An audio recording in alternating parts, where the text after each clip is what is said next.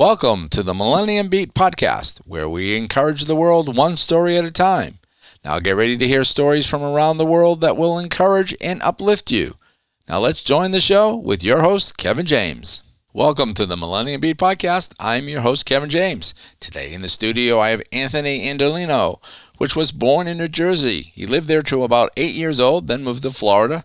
Then at 16, he moved back to New Jersey then back and forth between New Jersey and Florida until 2008, then making Florida his permanent residence. He discovered Jesus at the age of 17, but was saved at age 18. Was on the American Idol in 2006, was the opera man of New York, started working as a car salesman where he met his wife by selling her car. He's now involved in prison ministry. Welcome, Anthony. Thanks for joining us on our show today. Thanks for having me. Thank you very much for taking time out of your busy schedule to join us. I appreciate that very much. So, Anthony, tell us a little bit about your life story. Where did you start from? Well, I was born in Irvington, New Jersey, um, to a Roman Catholic family. Okay.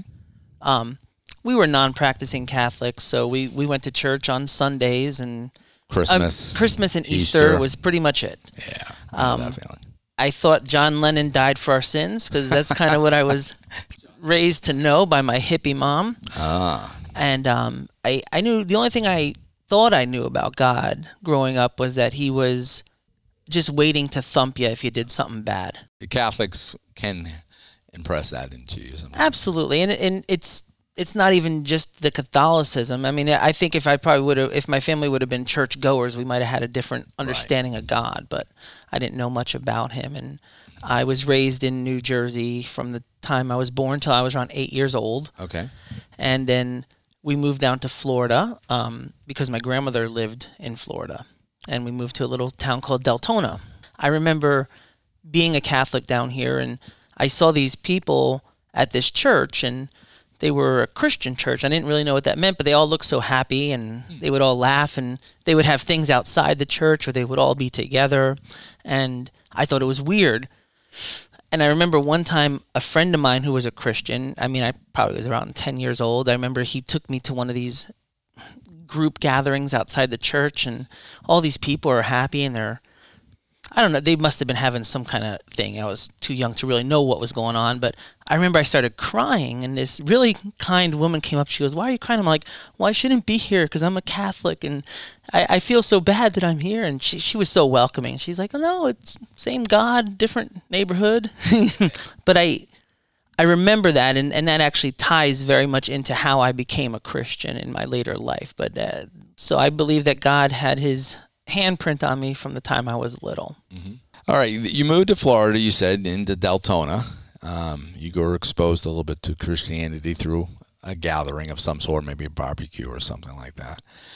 Um, how long did you live in Florida? Because you said you moved from Florida back to New Jersey. Correct. Well, when when we moved down to Florida, um, the the pay is nowhere near as much oh, as it is down not. here as it is up north. My father was in the grocery business his whole life, and he was used to making a lot of money in a union. And when we moved down here, he went from making a lot of money to five dollars an hour for the same job. Hey, I know exactly what you're talking about. I, I, I, still question to this day why they didn't figure that out before we moved to Florida. But if you could figure that out, tell me because I did the exact same thing. Um, so we moved back when I was around 16 years old to New Jersey um, because there was just so much more opportunity up there. Right. And I, at that time, was not in school. I had dropped out of high school in the 10th grade. um, I, I liked school, but I didn't like having to go to school. I was the kind of kid that just would not show up for class and then show up for the test and pass it. um, that was just kind of who that I was the kid who the teachers would all say, "You're so smart if you just apply yourself a little more, and you do so great when you do when you are here, but you're never here." And it just I just didn't enjoy school. I think the the main reason I didn't enjoy school was because for those of that are listening that can't see me, I'm a big guy. Okay. And I've always been a big guy, but I'm also a very peaceful guy. So right. I was not a fighter. But when you have the big guy who's not a fighter, he becomes the target. Mm-hmm. And I was picked on mercilessly in school. And because I wasn't the kind of person to fight back, I just kind of shrunk into myself. Mm. Um, I was very smart, and and and I had a lot of charisma around people that liked me when they got to know me. But before they got to know me, no one, you know, I, I just got picked on a lot. So I, I think that's why I dropped out of school. Okay. I was bored in school. I feel that in school they don't really teach kids the things they need to be learning. Um, Right. I I'm not a bookworm, hmm Me too. but I but I understand the world, and I you know that's why I do what I do now. I'm a car salesman. Um, I always tell people, you know, I might not be able to change my oil, but I'll talk you into changing it for a lot less money than it would even be by the Yeah, I can- materials needed. I can relate to that. You know, why do something if somebody else can do it for you? Exactly. You know. and I'll do the things I'm good at. So you moved back to New Jersey because of, of your father, okay, Yes. of, the, of the time, and it, it was a better income up there. How long did you stay up there before you moved back to Florida again? Well, when when we moved back up to New Jersey, obviously, like I said, I wasn't in school, so I had nothing keeping me there. So I would travel back and forth back to my grandmother's house, Okay. back up north, um, and and up north, I had a neighbor, and my neighbor was a guy. He was mm, about 15 years older than me. And he wasn't the best guy in the world. He was into some bad stuff. Let's just leave it at that. Um, but the weird thing was, he talked about Jesus all the time in a good way. Okay. That's good. he got he started telling me that I need to become a Christian and I need to be saved, even while he's doing these bad things and having me do bad things. And I just thought that's how people are. And this is a person who hated church. Right. Um, but he brought me to a church. And I remember, I'll never forget the first church I, first Christian church I ever walked into. I heard a sermon, and I don't even remember what it was about, but I was so amazed by it. Hearing about Jesus, I stayed for an hour after the service talking to the pastor about and asking him question after question. My friend was getting mad with me. He's like, "Come on, we gotta go, we gotta go." And but I was just like, "This is amazing stuff." And um, he took me to a Benny Hinn crusade, and he hates Benny Hinn. He's not into the healing movements or anything like that. But he took me to the mat to um, uh, Giant Stadium, and we saw Benny Hinn, and I was just watching the Holy Spirit move, and the whole time he's making fun of it, but he brought me there. I, there's a special place in my heart for this guy because God made him bring me to these things, and it planted a seed in me of wanting to know a little bit more about God. wow. How many times do you think our friends won't go somewhere because they don't feel like it? But this friend of yours, even though that he kind of didn't believe in that, brought you there. To brought you to church, brought you to the Benny Hinn Crusade. It Even was he amazing. even if he didn't agree with it, you really know that was God's plan.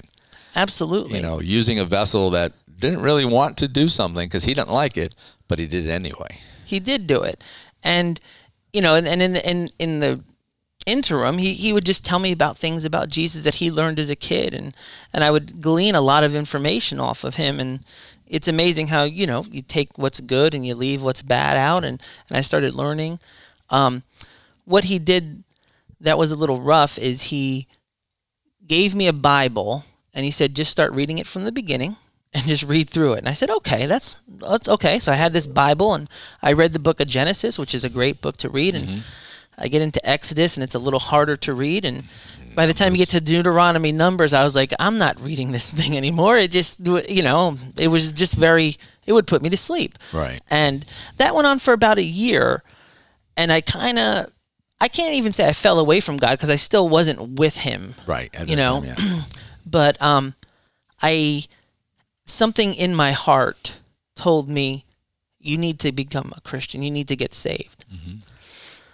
I remembered this church in Deltona, Florida, from when I was a kid, and I called my grandmother the next day after God showed me that I needed to follow Him. I called her up. I said, "I'm coming down. I'm buying a plane ticket." I was um, 18 years old. okay. I booked a flight. I flew to Deltona. We the church that I had remembered was only around the block. I remember it was a Wednesday night, and I walked into the church. They were having a Wednesday evening service. I walked up to the pastor and I said, "Hey, my name is Anthony, and how do I get saved? I have to become a Christian. What do I do?" And that was the start of my relationship with God. So you flew from New Jersey to Florida, went to this church, went up to the pastor, and said, "I want to get saved. How do I do it? How do I do it?" Kind of reminds me of the young, you know, ruler. What must I, what must I do to get saved? Pretty much. Pretty much the same. So Luckily, he didn't have the same answer. sell everything. No. You know. Um, the first thing that he he did actually was, you know, pray for my salvation with me, and the very next Sunday he introduced me to a man that was at the church, and he he said, "Hey, the guy's name was Charlie." He said, "Charlie, I want you to mentor this kid." And Charlie Coker has been my pastor now for eight years, and he's one of the people I trust the most in the whole world. You know, I mean, uh, for those of you who might not know Charlie Coker, he's a he's the pastor of Identity Church in Deltona, Florida, and he's one of the few people I know that really walks the walk that he talks. Okay, so you, as I said, recapping a little bit, that you went up to the preacher, you wanted to get saved, you got saved. So, and then you met you met Pastor Charlie, and he mentored you. What happened from that point on? What did, where did you go? What didn't happen from that point on? All right. What didn't happen? Um, you know, my my I, anyone who's walking out their faith in life, it, it can be a roller coaster sometimes, and sometimes it can be smooth sailing, and sometimes you feel like you're going off of a waterfall. Right. But um, my initial time of getting saved was filled with going to revival services, Okay. um, going to Brownsville Revival, going to Morning Star, North there. Carolina, going, you know, so and so is preaching at a tent over in Orlando. Let's go see him. Um, seeing people getting slain in the spirit and speaking in tongues and laughing and Now, was that all new to you? Um, Of be- Growing up as a Catholic, I'm, as one myself, I never even heard of any of that stuff. I had never heard of it, but I could understand the power in it, and I loved it from the beginning. I saw God moving. Um, I'll never forget the first time I spoke in, in tongues was at my church in um, Deltona, and I was part of a men's group, and Charlie was the leader of the men's group, and there was a bunch of guys that were in there, and they were these guys are like keys to my foundation now. I mean, they were there for me when I was a baby Christian, and I remember there was a call on that Sunday evening service for people who wanted to be baptized in the Holy Spirit with speaking in tongues. Okay.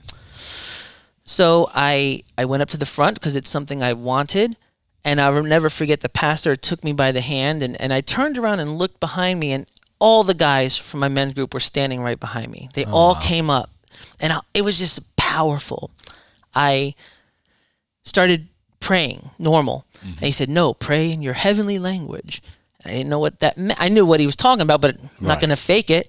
Right, right. and um, all of a sudden, I saw, and I physically saw a light, and I saw this light come from the roof, and it hit me on the forehead. And my forehead got hot, and it started traveling down, traveling down my nose to my lips, and when it hit my mouth, this thing just bursted out of me, speaking in tongues. Um, I couldn't stop it. I couldn't turn it off. It was like someone had turned on a, a water hose, and there was no way to turn this hose off. And I, I spoke in tongues for about 20 minutes, nonstop, uncontrollably, and I know it's real Right.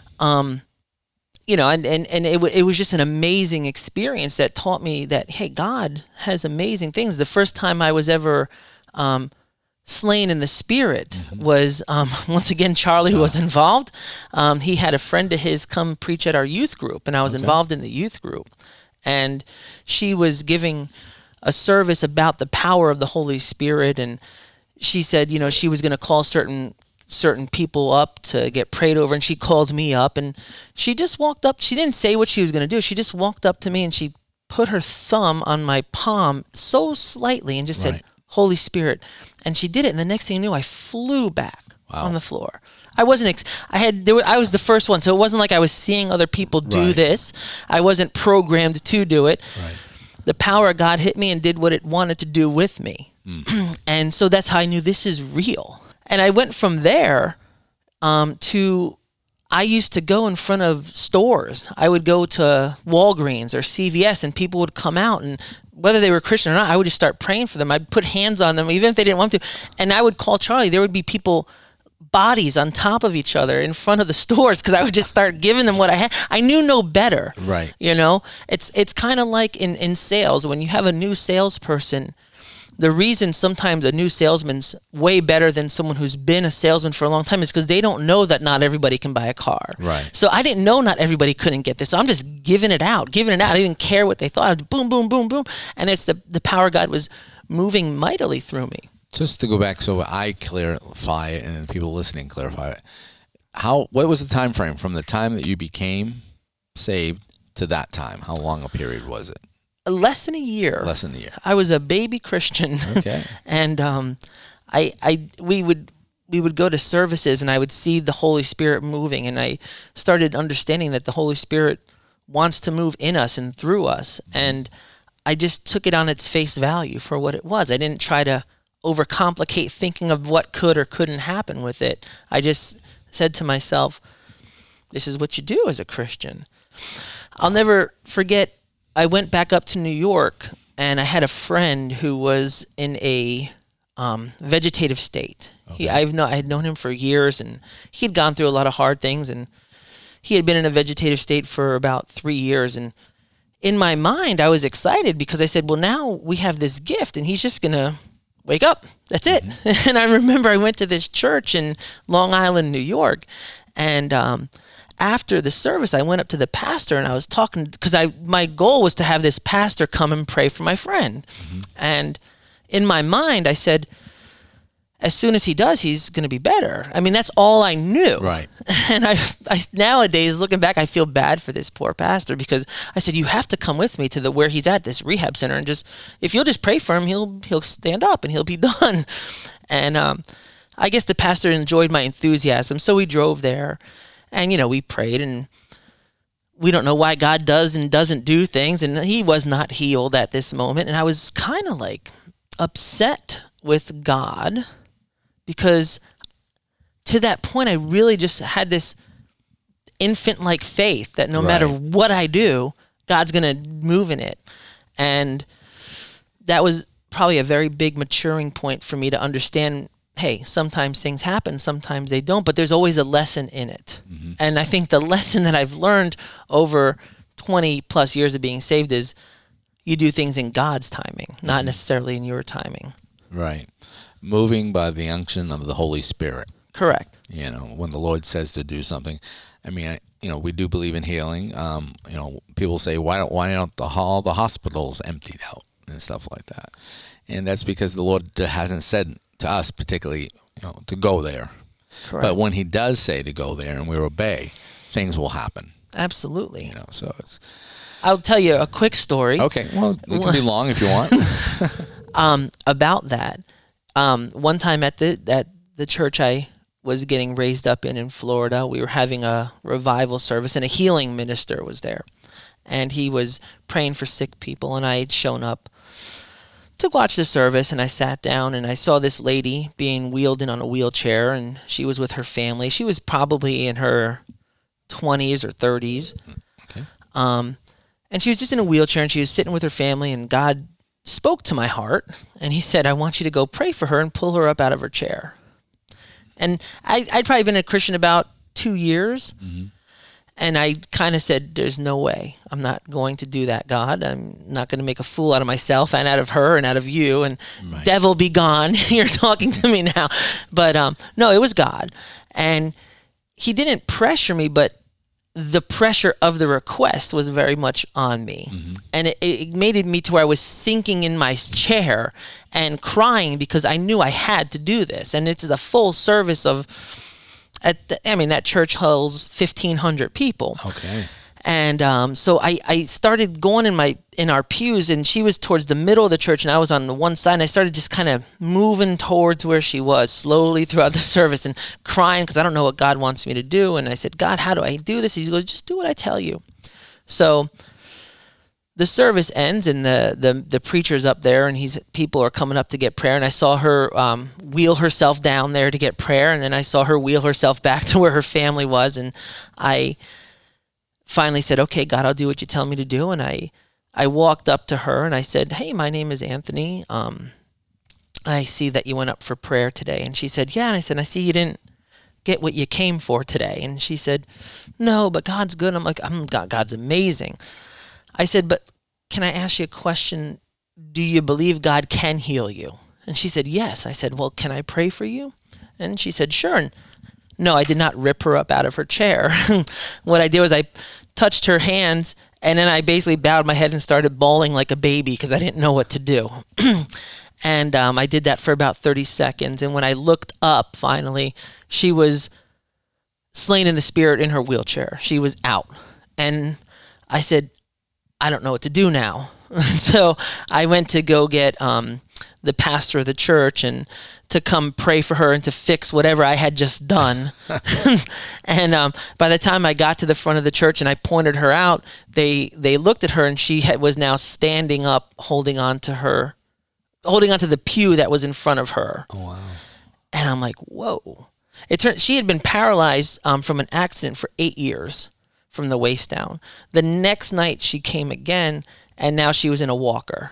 She, I mean, her she wasn't given miraculously strength in her legs, but she was healed from being paralyzed. And so I know God does things, and but it's all in His timing. It wasn't something I wanted to do, and afterwards I didn't want the credit for it. It was something that He did because for whatever reason it was her day. Interesting part about that story was the fact that the Lord put it on your heart to go over and pray for her. Yeah. So you were telling us a story about you praying for your friend mm-hmm. that did not get healed. Correct. So that probably was a little bit in the back of your mind that okay, I'm not going to pray for this girl because I remember the last time I prayed for somebody, it didn't get healed. I'm just going to look like a fool, and I'm not going to do that. Correct. I I had I was very wary, and it it wasn't just because of that. Because you know, within the a, a year and a half of being saved, I had kind of started to understand how God does things. Um, but at the same time going in front of a full church and ripping someone out of their wheelchair was not something I was prepared to do. yeah, again, I think it's whether it's prophetically or healing wise. I sometimes when God tells us to do something, we look at it like, yeah, maybe that's not God. You know, maybe that's yeah. the devil, like you said earlier. You know, get out of here, devil. Yeah. You know, but we kind of know. I don't really think the devil wants people to be healed. Correct. And and that's what you have to ask yourself and that's what I ask myself now when I feel if God's telling me to do something I'm like, okay, well if if if if I make a complete fool out of myself, okay, did God win or the devil win here? If it's you know, does did God want me to pray for this person, or is the devil telling the devil's not telling me to pray for them? so you know, it, just because it, we're not comfortable doesn't mean it's not God. In fact, usually that's an indicator it probably is. Well, I'm thinking if if you're arguing with yourself to do something, you know it's God. Correct. because your flesh is, you know, if you were after fleshly things, exposure, you'd be you just run out there and do it. You know. Correct. You know, so it's the argument of yourself, like, no, this can't be God, and they go, yeah, it's God. And and I think that I would venture to say that we know if it's him or not. Right. We're trying to convince ourselves it's not him. Right. Um, selling cars when when a customer comes and they start asking me questions and and they're kind of being combative what what they're trying to do is prove to them that they're not going to buy a car today even though they're there to buy a car right. and it's the same kind of thing with god um, when god speaks to us we know it's him but we start trying to convince ourselves that it's not him because it's not what we want to do necessarily in something but it's him. And and what I've learned is he judges my heart more than my actions. So if he's telling me to do something, as long as you're not hurting someone, right. go for it. You're not going to be 100% all the time, but you're not going to ruin anybody's day by praying for them. Wow. I can promise you that. Definitely. All right, let's move on a little bit about your life. Okay, from that time, where we're we going to go from there? Where where where's your life leading you? Well, at, at that point, I um, a couple of interesting things happened to me. I got I got if you want to call it, called into the ministry. Okay. Um, I was at a Bible study, and Charlie had, uh, Pastor Charlie had told us to not be afraid to ask God what our calling was. And um, he would reveal it to us in, in his word, in the scriptures. And I said, okay. So I said, one night I was home alone and, and I said, God, I said, I feel like I'm supposed to preach your word, but if that's you, then you got to show me in scripture why I should preach the word to people and all of a sudden a scripture went through my mind like a ticker tape. It was it just like dit, dit, dit, right through my brain. I'd never heard of the scripture. I mean, this is before cell phones. I couldn't Google the scripture. um, I had a Bible, and I, I, and it was in the book of Ezekiel, and I never heard of the book of Ezekiel, so I didn't know what it was. Right. Um, so I start looking toward the New Testament for Ezekiel, and of course Ezekiel's an old because I'm like, well, if it's about witnessing, it's got to be in the New Testament. Uh, but no, Ezekiel three eighteen, and the, the scripture on Ezekiel 18 is basically um, God's telling Ezekiel to go preach to a certain people, and Ezekiel doesn't want to do it. And so God tells him in Ezekiel 3:18, if I if I see a man who's going to die for his sin, and I tell you to go talk to him, and you don't do it, then he's going to die, but I'm holding you accountable for it. And I read that, I'm like, I think that's a confirmation I'm supposed to preach and why I'm supposed to preach and what I'm supposed to do. And I remember I, I called a friend of mine at like one o'clock in the morning, so excited that about this scripture that God God really wants me to preach His word and and do things and you know. And during this time, I'm also discovering that I have a voice, a, a singing voice. I had not grown up as in singing, but I started to realize for just from joining a church choir that oh, I actually have a gifting here. I can hit some notes that not necessarily other people can hit, and um, people are starting to notice me for my voice. So a lot of things are happening at this point in my Christianity walk. Now, outside of Christianity, getting on the subject of, of singing and stuff like that, you were, I think it was 2006 that you were on American Idol. Correct. I was on American Idol um, back when there was the original judges on the show, and Would be um, Simon, Paula, and Simon, Paula, and Randy. Randy. Yep. Randy Jackson. Oh yeah. and um, I I had gone out to Las Vegas because I was 26 years old at the time, and it was the last year I could try out for it. Okay. Um, I had discovered I could sing a few years earlier in college. I went to college very late in life for journalism, and I joined the um, the chorus just for the easy credit. And I realized I have a, a voice. Um, and within 24 hours, I was given a full scholarship to become a voice major at college. And the plan was to send me off to Berlin and to get into the opera circuit. And to, I have a natural uh, first tenor voice, and I'm pretty loud when I want to be. And, you know, they're like, well, you're going to do amazing things. And of course, then my father had gotten sick, and I wound up leaving college, and that was the end of my music career in opera. But um, I decided to go out and try out for American Idol, and um, I flew out there, and it was it was an interesting experience. I, I, I sang for the judges, and you know, if you don't know anything about American Idol, a lot of it is absolutely edited. It's a television show. It's not you know Ratings. yeah, the, those those judges are not listening to the ten thousand people that show up. They're listening to about forty people per city, and they narrow them down really quickly. And I was one of the ones fortunate to get through. And they told me after I auditioned that they said, "Well, you have a very good voice, but it's more like a Broadway or an opera voice. You're not a pop voice." And I and I I took that criticism like, "Okay, I understand." And I was a little nervous.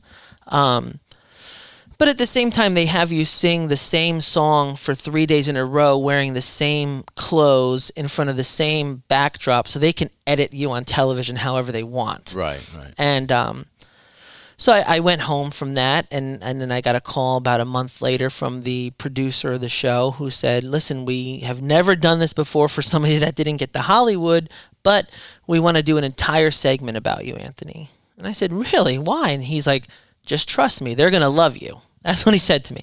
I said, Okay. So they had a whole crew come out to my house. They filmed me, they filmed my family, they interviewed me. And um, the night of the television show, um, when it finally aired, which was about six months later, um, they showed my audition. They did my background. They did all this, and Simon makes some disparaging marks. I'm a big guy, and he made some more remarks about my weight, and I really didn't care. I kind of took it in stride. Um, it wasn't a big deal.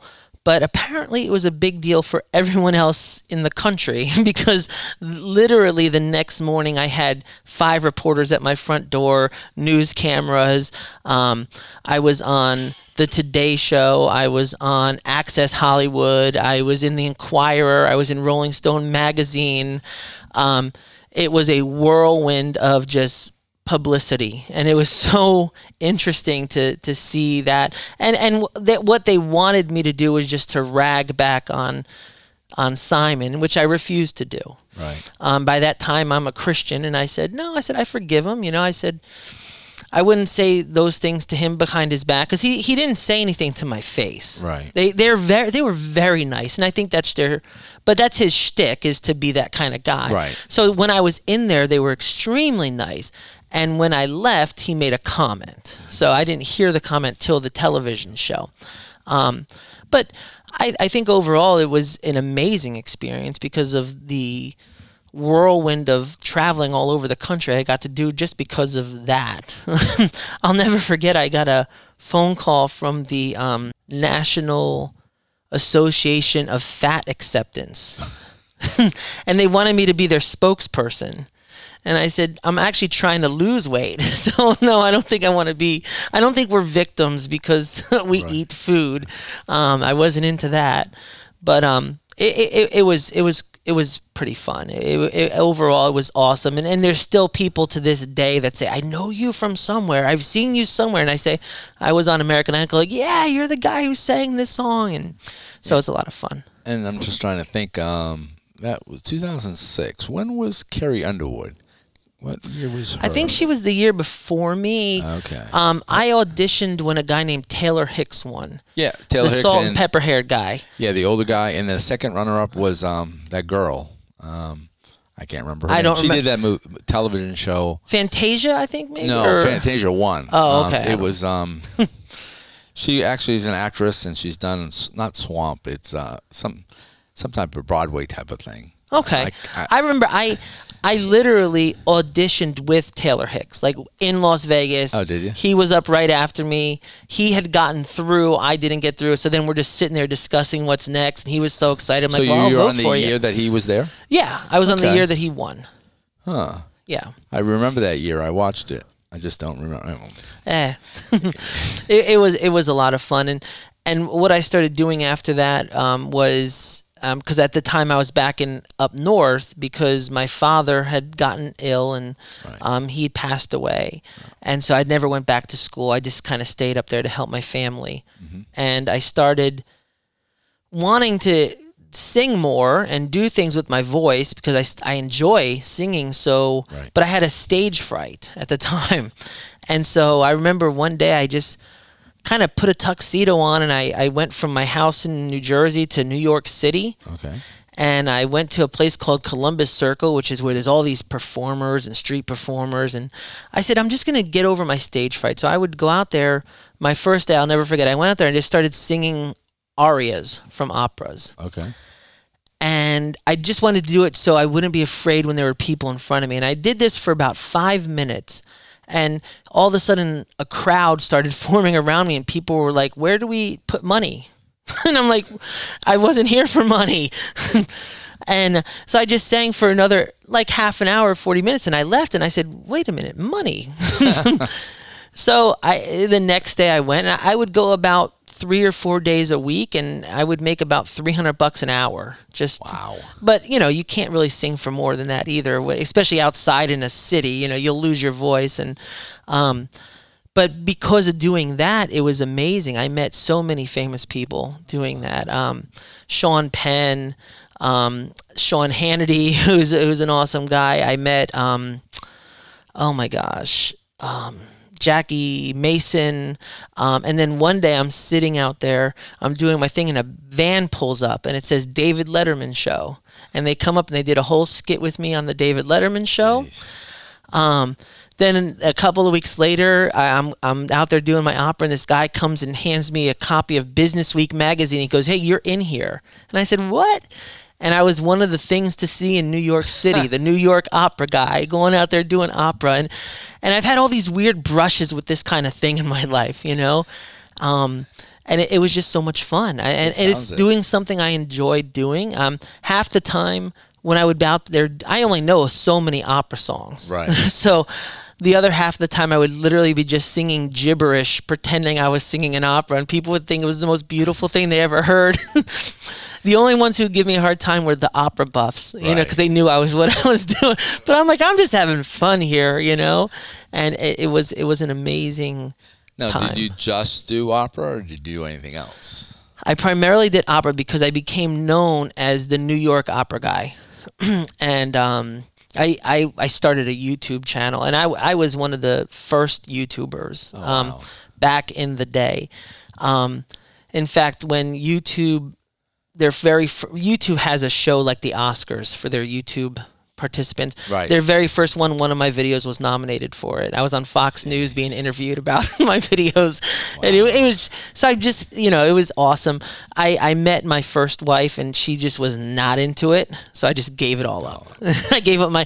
I actually have friends that at that time we were because we were all in New York City Right. doing YouTube videos together. I have friends who are now millionaires on YouTube still to this day. That I, if I would have stuck in there, you never know what might have happened. But I don't think it was his plan. No.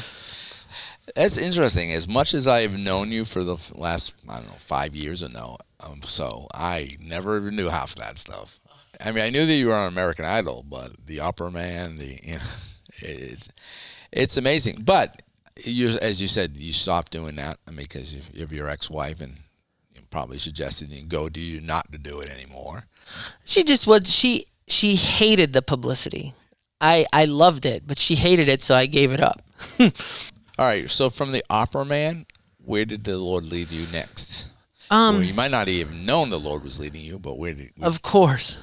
He's always leading us, right? I mean, even even when we don't understand what's going on around us, I mean, we have to remember God has a plan and we're a part of it. It's um, I like to tell people that instead of trying to make Jesus the center of your day, what we need to realize we're the center of his day. And it's saying the same thing, but it's just a different perspective. And it makes me so much more comfortable knowing I'm the center of his day. And you are, and you are. And we're all gathered in him. But um so from there I I, I, got gotten married and um that's when I made the full time decision to move back to the state of Florida. And we moved down here and we you know we started going to church here in deltona i was working for a cable company and i was driving from deltona to orlando every day which is a far trip and um, i wound up leaving there and i went on a, i went on about a five year period of not having a stable job which was something i wasn't used to i was used to making some decent money um, i'll never forget my lowest point um, during this journey was right towards the end, and I, I was working at the Dollar General store, and I was very unhappy. And it wasn't that I it wasn't because I was working at the Dollar General store. It was just I had been used to making a lot more and doing a lot more things. And a friend of mine from church had um, g- given me a call and told me he wanted to meet me after church. He had a gift for me, and I'm like, oh, good. He's gonna bless me with some cash. And uh, so I said, okay, awesome. I, I'd love to come and get your gift because this is a person that has wealth. And so I, you know, I went there after that Sunday after church and we met and he's like, I, I prayed about this and, you know, God showed me this and I wanted to give you this and I'm just waiting for the check. and he pulls out a coffee mug. And the coffee mug is a Dollar General coffee mug. And he gives it to me. And I'm like, Dollar General coffee mug. okay. Is there anything in it? No. And he said he said to me, Anthony, God showed me something about this mug. He said, um, he goes, I know you're not where you want to be right now, but if you'll stay faithful to this, God's gonna make you a general of dollars. And I just it it was better than money. I said, Wow. I had never looked at that perspective of this before and it, it gave me a new pride in my job. It gave me a new understanding of okay i'm going to be a dollar general you know what i mean? I'm going to be a general of, of, of money. And um and and I went from there, and I, and I actually wasn't at Dollar General that much longer. I got I got a job with the county of Volusia, doing dispatch for the police department, and that was a very interesting job, but it was also a very stressful job. I'm not cut out for that. And I always say no one calls 911 because everything's going great. and um, you have it takes a special person to work in that field. Even some of the deputies, that have to come in. They have to come in once every quarter and do a couple shifts. They they hate it, Right. you know, because at least e- even a deputy when they're not responding to a call, they can take a breather. You know, the dispatcher gets no breather; it's just one after another after another, and um, it was stressing me out. And um, they knew it, and I knew it, and I wound up leaving there. And I heard about a, an opening at a car dealership. I had sold cars before for a little bit of time. Um, I enjoyed the aspect of selling cars because I love talking to people and meeting people. What I didn't like about it was how unscrupulous of a job it is. Right. Um, you know, everyone has that vision of what the used car salesman is, and um, And sometimes advertisement on television at late at night does not help. Correct, you know, and sometimes that's very true about what they are, but not always. And I, uh, a friend of mine from church recommended a place, and he said they're good Christian people, and I said, well, you know, just because someone's a Christian doesn't necessarily mean they're good, as we all know. But I, I went in and I talked to the to the guy who became my general manager, and I said, hey, so and so recommended um, me to come here for a job, and I sold cars a long time ago. I didn't I didn't like it because we always, you know, what the car business is like. I tell him, he goes, okay, but we're not like that. And I said, what do you mean? He goes, well, we're all Christians here, and I said.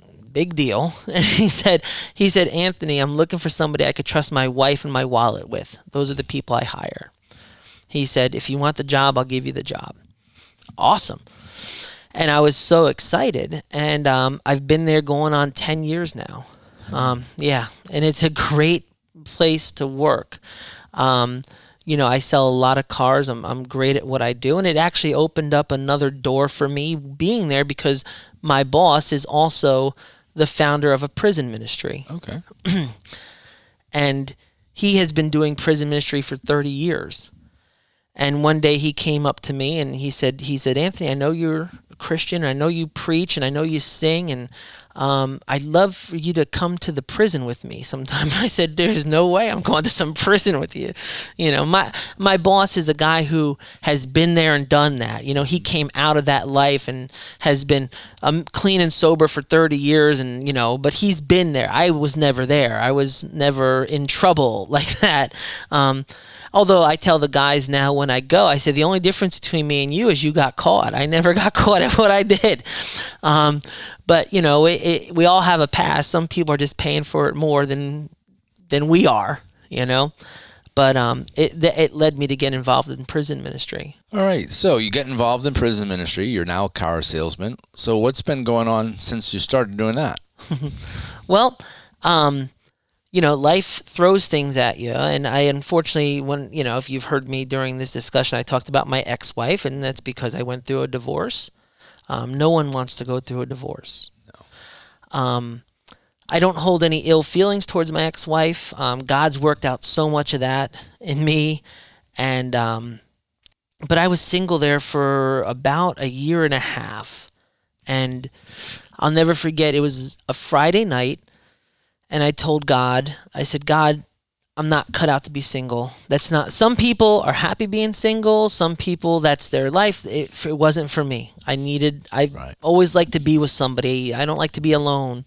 And I said, but I'm not going to go looking. So, if you have somebody for me, then you got to introduce her to me, and that's it. I promise I'm not going to go on, you know, Tinder or I'm not going to go on Craigslist. I'm not, you know, you find her for me, God, and, and if she's the right one, I'll know. And that was Friday night. Saturday afternoon, the very next day, I walked into the dealership from my lunch break and I saw this really pretty girl in front of me. And my boss says, Anthony, help her. I'm like, oh, okay, I'll, okay, I'll help you. And she, you know, went into her story. She had just moved down here from New York and was looking for a vehicle. And I helped her find a vehicle. And three months later, we were married. Wow. and we've been married going on four years now Okay. and um, she's a strong Christian woman. Um, she, I tell her, you know, she she picks me up when I'm down, and she puts me back to earth when I'm floating above it. So Right. she's like the perfect match for me. That is a good story to hear. Yes, So basically, we started from the, in New Jersey to the Florida. You're in the prison ministry. Now, are you doing any singing still, or Yeah, I, I still I still lead worship sometimes at my church. I still um, my main thing I do is is I do two things with the prisons. I do the uh, men's prison prison. And you know there's a difference between a prison and a jail. And the difference is when you're arrested you go to jail. While you're waiting for trial you're in jail. When you're sentenced if you're under two years you stay in a jail. For people that are doing 40 50 to life they go to a prison. It's a different environment.